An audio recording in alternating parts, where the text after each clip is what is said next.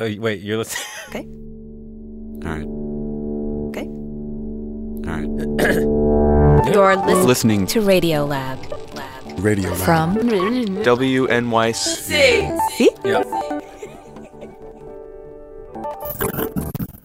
Hey, I'm Jad Abumrad. This is Radiolab Corona Dispatch 5. So I grew up in a lab. And, you know, what I mean is my mother was a researcher. I would go to her research lab every day after school. I'm very familiar with what a research place feels like. People are focused, it's very quiet. So it has been interesting to me to listen to the voice memos you're about to hear because it is not the sound I'm used to. It's not the sound that I associate with research. Like we forget that throughout much of the history of science, science was done on the battlefield. There wasn't that sort of uh, division between the research people over here and the patient people over there. It's all the same thing. And maybe in this moment, it, we've kind of gone back to that state a little bit. So, some of the stuff that you're going to hear in this uh, dispatch might be a little hard to listen to. So, this might not be the one to listen to with your kids, although we do have a feed called Radiolab for Kids, which you should check out. But I wanted you to hear it to give you a sense of what science on the battlefield actually sounds like now.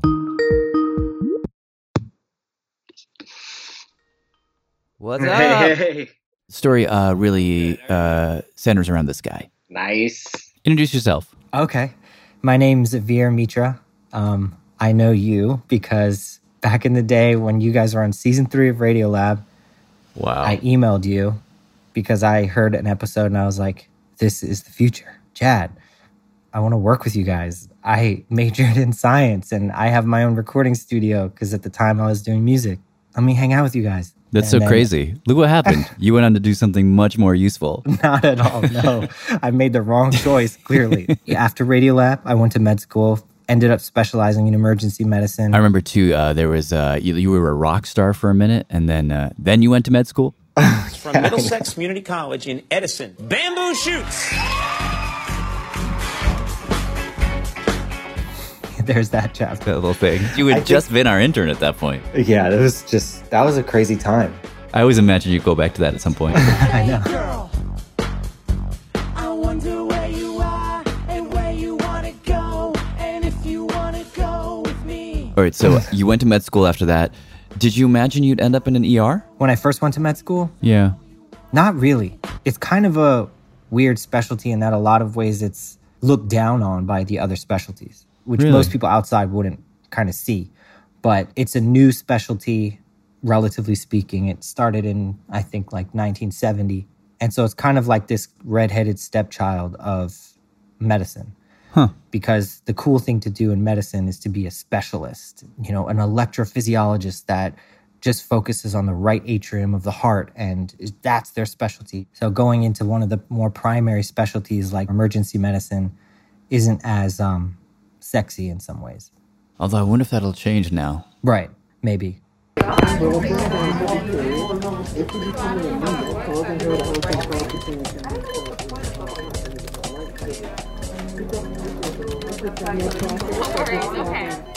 Okay, so one of the ways that I have been experiencing this pandemic, kind of as a voyeur, is through Avir.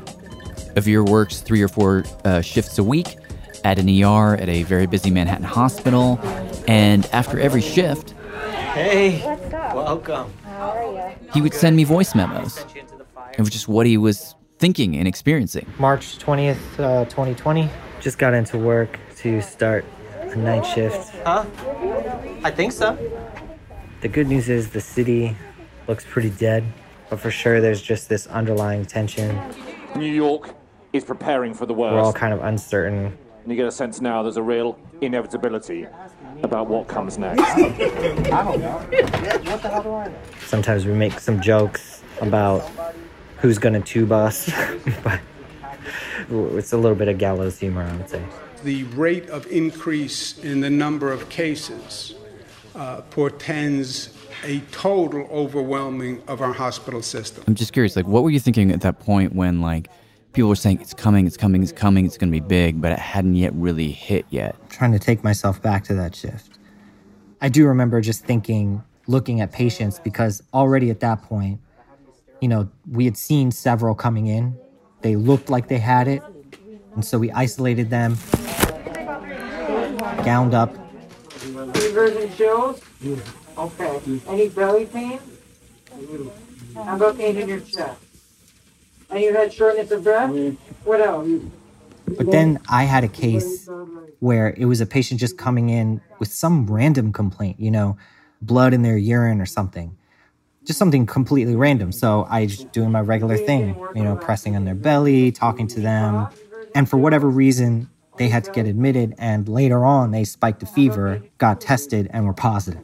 And that really threw me for a loop because I was like, oh my God, this is just everywhere. I just remember looking at every patient with just this suspicion. Okay, where's this patient sitting and how close are they to the other patient? And I just remember t- telling the charge nurse, like, you know, let's just separate these patients if we can. When you should come back is if you start getting really short of breath. Like you feel like you just sprinted a mile. And but you've just been sitting there. huh? Ah, like puffing and puffing like that. If that starts to happen, it keeps happening, getting worse, come back here because then we need to check your oxygen level again to make sure you're getting enough. March 22nd, 2020. There are now more than 34,000 coronavirus cases in the United States. More than 400 Americans have died. I, I already knew I had my first COVID patient. She was an elderly lady, um, and she just came in for fever. I just knew right then and there that she had it, um, you know. But I think it hit me the most because she reminded me of my own grandparents. was just talking with my friend and she was telling me about her first COVID case. It made me think of mine. Um, I don't think I'll ever forget it. It's it was a super nice guy, um, older guy, 80s, uh, brought in by his kid because he was having fevers, chills, cough, been short of breath, everything we'd been hearing about. We all kind of had a feeling that this was it. We gowned up, we went in the room, gave him a bunch of oxygen, and he seemed to be doing better. Spoke with the kid, you know, why don't you go home, get some rest, call in the morning. A couple hours later, he seemed to be getting worse. He's breathing more and more heavily, hunched over, trying to catch his breath. Um, at that point, talked to him and made the decision to intubate him, put him on a ventilator. Um, I'll never forget, he just kind of looked at me and, and said, Looks like I'm going to be dying here. I said, No, you know, right now you're just working really hard to breathe. Let's let you rest, give you a bunch of oxygen. It's going to make you feel a lot better.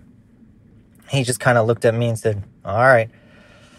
I was at the head of the bed and I just kind of had my hands on his head. I told him to think uh, of a nice place, a nice beach that he likes. I'm going to give him some meds to put him to sleep. And uh, we put the tube in. He went up to the ICU. And yeah, um, a couple days later, he passed away.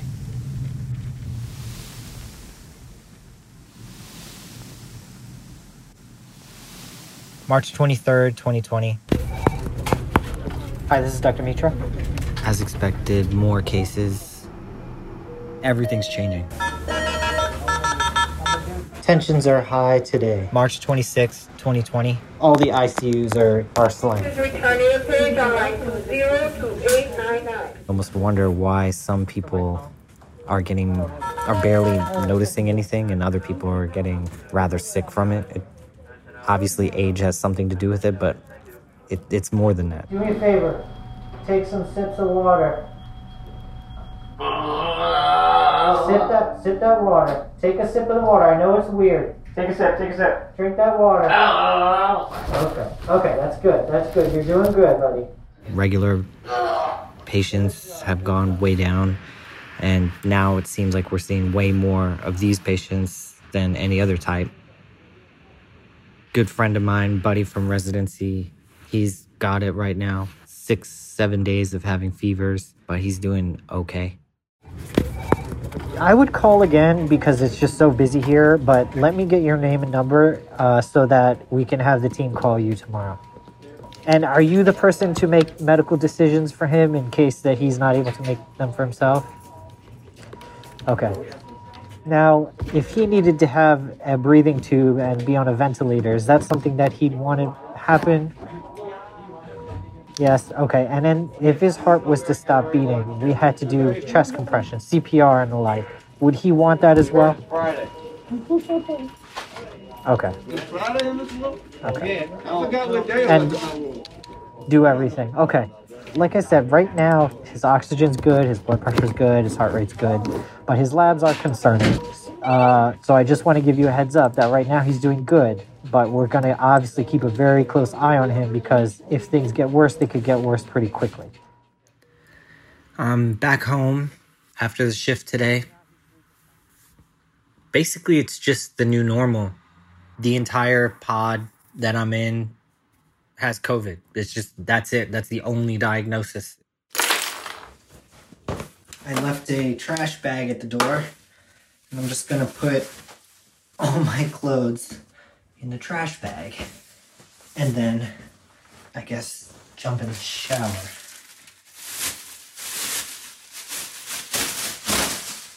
Okay.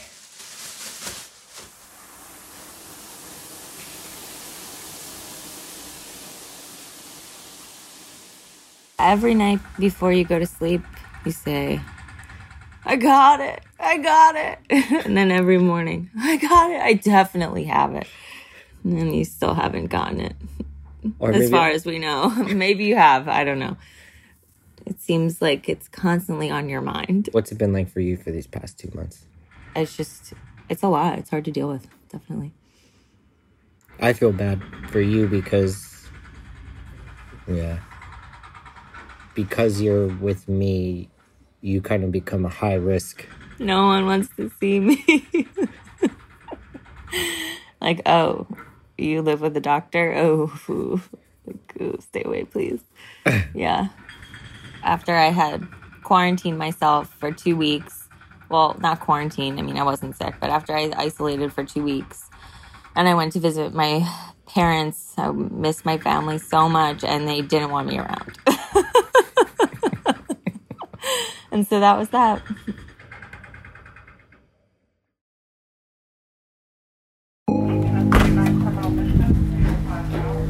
April sixth, 2020. Number of deaths uh, are up once again. Number of people we lost. Number of New Yorkers, 4,758, which is up from 159, but which is effectively flat for two days. The uh, patient with abdominal pain is probably going to go over to blue Okay. because we're running out of isolated beds. It's just crazy how Um, she's working on it. there's no, there's just no guidance. Like there's, Did you mean to get an alcohol urine level? you know, we're all out, out here just making our own decisions Did you mean to get an alcohol urine level? and kind of freeballing it. Really, I mean, there's just so much we don't know. April 10th, 2020.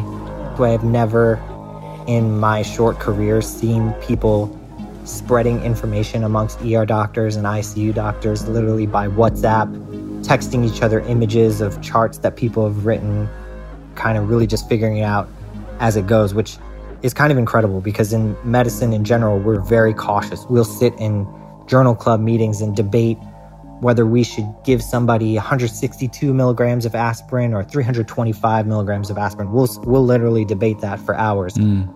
But but right now we're just trying different things out, almost on a whim. So these WhatsApp groups you were telling me about, where you're Yeah. you're exchanging information with doctors in Italy and China, Yeah, and a lot from Washington also. Washington State, right? They their outbreak started. I don't know what was it a week or two before ours. So b- based on because I, I find this part of it really interesting. Like, so what was what were you hearing from them? I guess phase one was expecting things based on what they were seeing. And at the time, that was okay, a virus comes to the back of your throat. It's flu like, it's upper respiratory, it's like up here in your neck. Um, a lot of people clear it, but if it gets worse, it progresses down to your lungs, it becomes lower tract. And that's when you start to see these pneumonias. And then if these pneumonias get bad, it becomes ARDS. Acute respiratory distress syndrome. That was phase one. So that made perfect sense to me, you know? But then I think phase two was seeing things that didn't add up with that. We'll get into all of that after the break when the battlefield science really begins. Hi,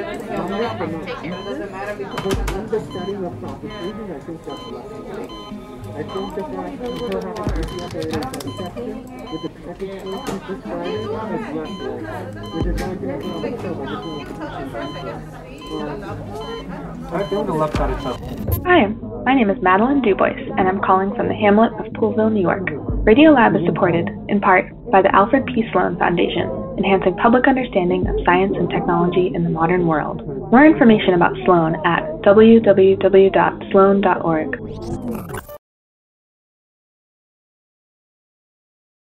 This is Radiolab. I'm Jad Abumrad. Okay, Avir before the break was describing how, in that moment when the ER was getting slammed and doctors were just trying to figure out what is going on, what is this new disease, what he and his colleagues started doing was going on these massive WhatsApp groups and exchanging information with doctors in Italy and China. It was sort of like this network of people with tin cans to their ears connected by giant strings.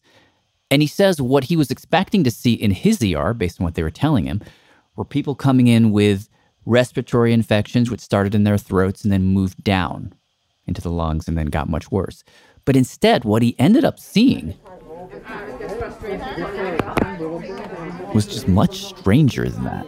The biggest thing that struck me is patient comes in, you measure their oxygen level with a pulse ox. And to take a step back, the pulse ox is that little thing you put on your finger with a laser light. It shines a laser through your finger and reads the color of your blood. And from that, it tells you your oxygen concentration. If normal is, you know, 97 to 100%, you know, we're seeing patients that are at 60, 70% routinely. Normally, if someone's oxygen saturation is anything close to 70%,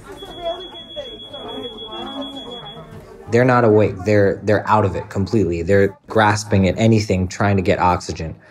But these patients we're seeing routinely that are looking at us, talking to us, they're wide awake, texting on their phone, and their oxygen saturations are at these super low levels. I remember you sent me a text message of somebody who had a an oxygen saturation reading of like in the 50s and they were on their phone. Exactly. That one got circulated around because we were all seeing the same thing and it's like you look at someone with a 54 that's a person that you're like, okay, ma'am, you're going to be taking a long nap.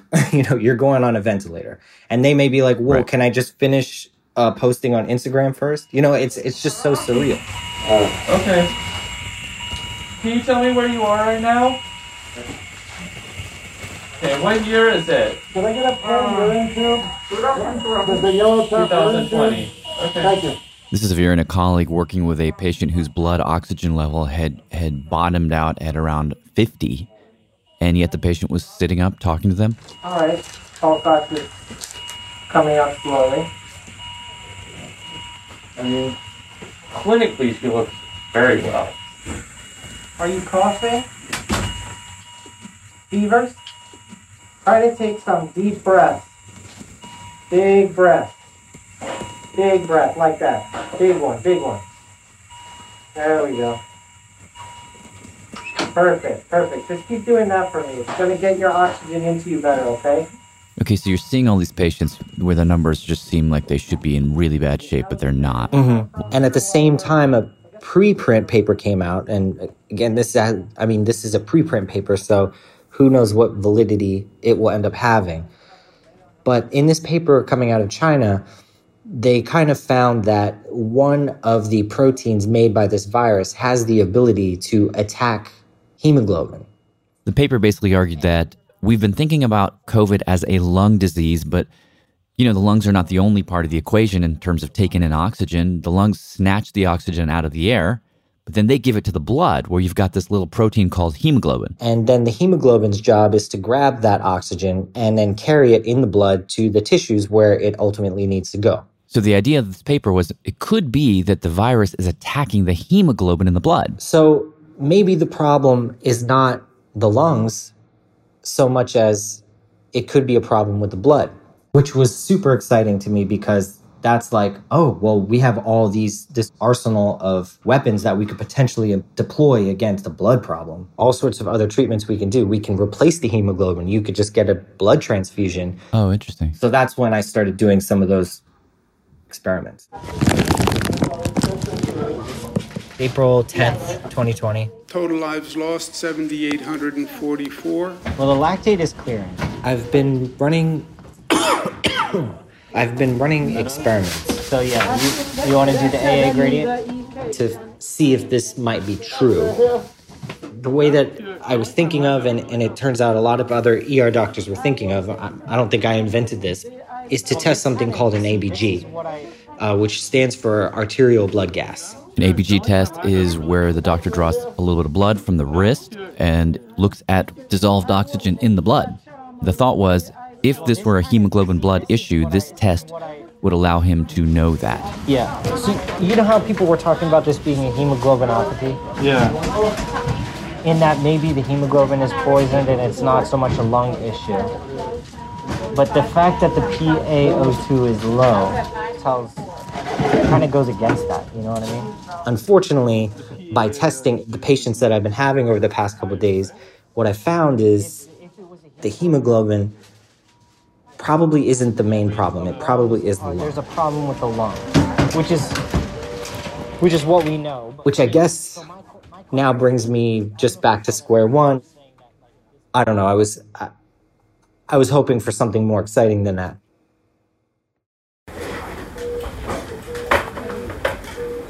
Meanwhile, April 11th, 2020. Total number of lives lost 8,627. in the ER, you have a stark contrast. There is the COVID pod, which is overrun, and then there is the non COVID pod. Which is just empty. It's so surreal. Not used to it sounding this quiet unless it's like four in the morning on Super Bowl Sunday.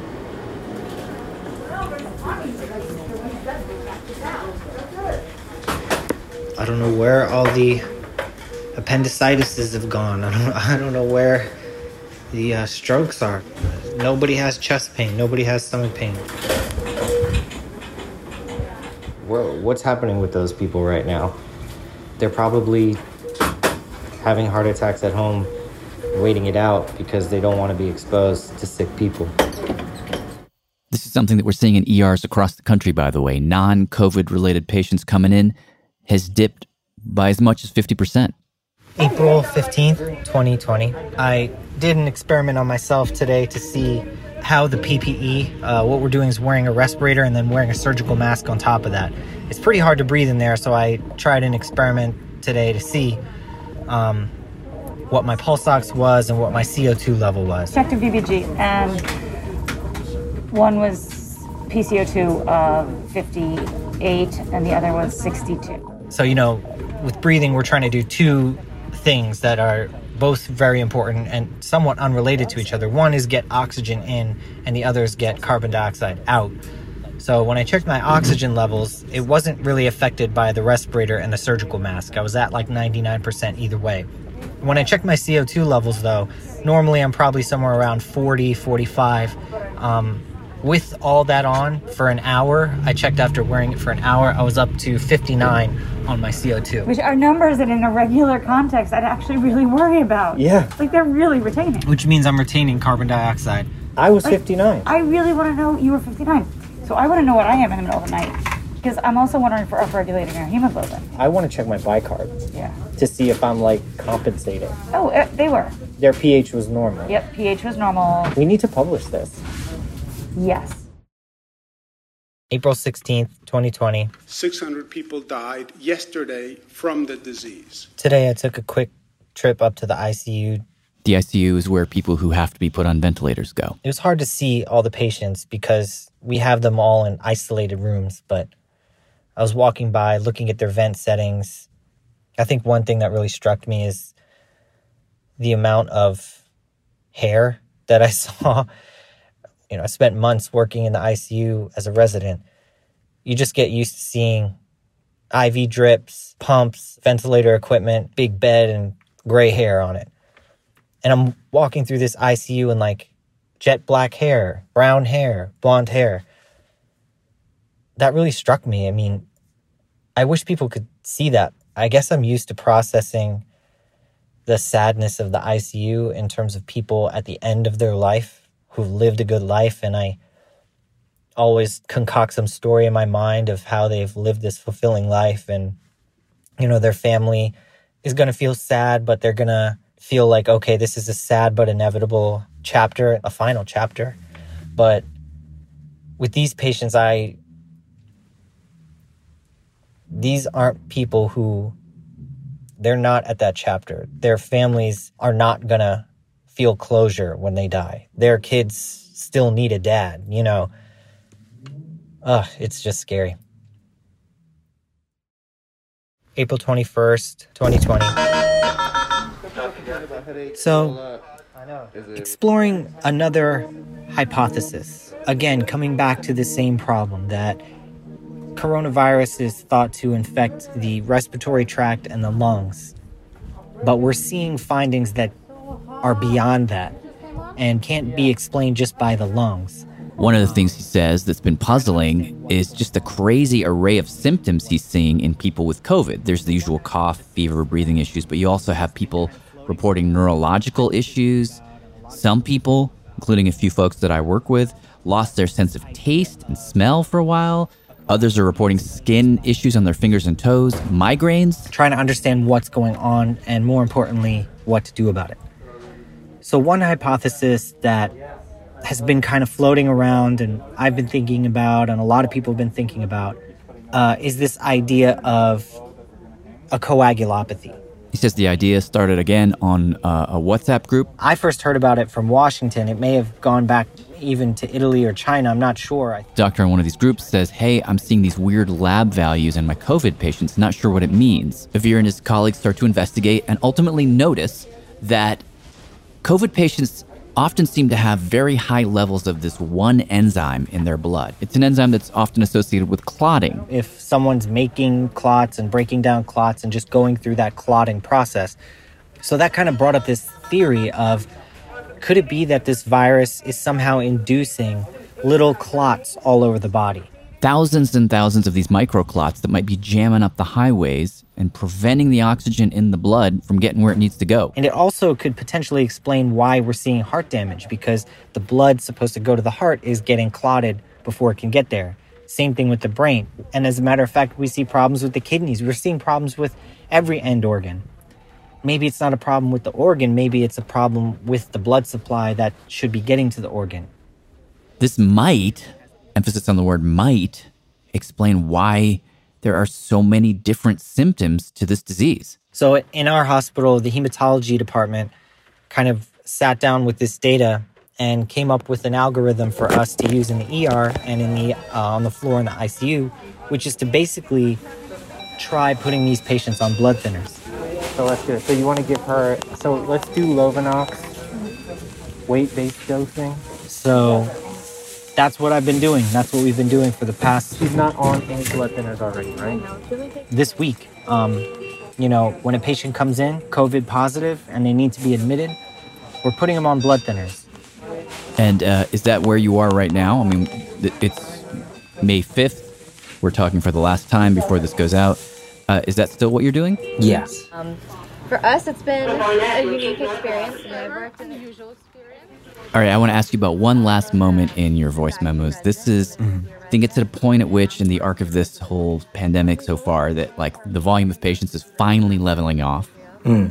And you're talking to these two residents who are there to help. Front line. Um, And then there is this announcement over the intercom. Can you just, do you remember that moment? Can you just describe what that was?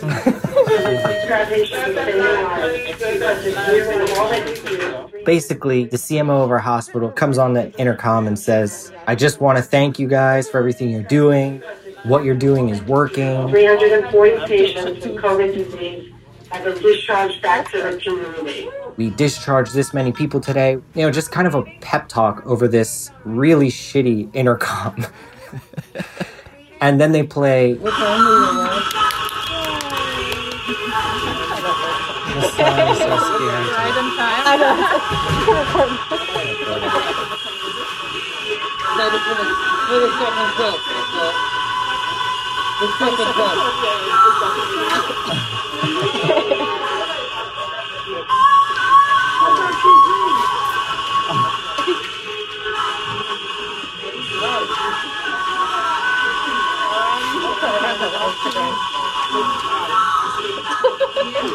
It's, Let's take a Thank you. Have a great day. Be safe. I have to say that is the sweetest thing I've ever heard in my life. It's so sweet. And now what they're doing is every time they extubate someone, take someone off a ventilator. They play Here Comes the Sun by the Beatles. Uh, it was really moving to hear that. Yeah.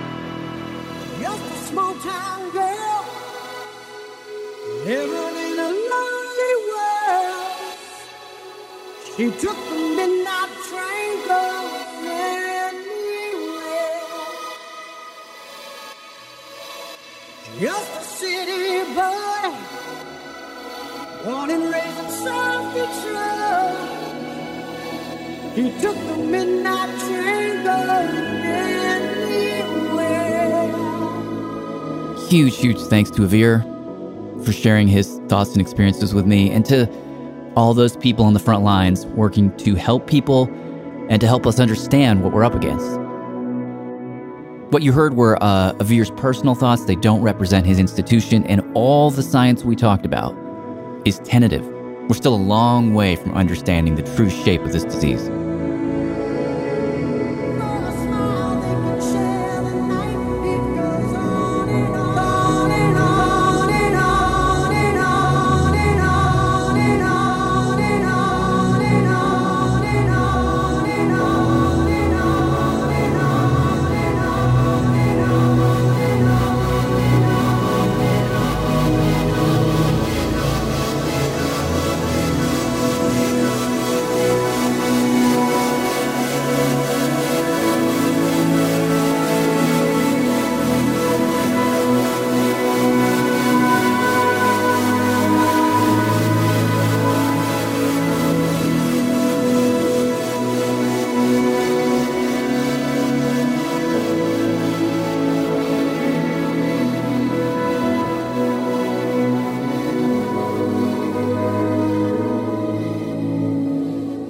Props to Suzie Lechtenberg for helping me produce this episode. I'm Jad Abumrad. Thank you for listening. More stuff coming at you very soon. A singer in a smoky room. What a must smell of wine and cheating Science reporting on Radiolab is supported in part by Science Sandbox, a Simons Foundation initiative dedicated to engaging everyone with the process of science. This is Aaron Scornia calling from Jefferson City, Missouri. Radiolab is created by Jad Abumrad with Robert Krulwich and produced by Soren Wheeler. Dylan Keefe is our Director of Sound Design. Suzie Lechtenberg is our Executive Producer. Our staff includes Simon Adler, Becca Bressler, Rachel Cusick, David Gebel, Bethel Habte, Tracie Hunte, Matt Kielty, Annie McEwen, Latif Nasser, Sarah Qari, Arianne Wack, Pat Walters, and Molly Webster, with help from Shima Oliaee, W. Harry Fortuna, Sarah Sandbach, Melissa O'Donnell, Tad Davis, and Russell Gragg. Our fact checker is Michelle Harris.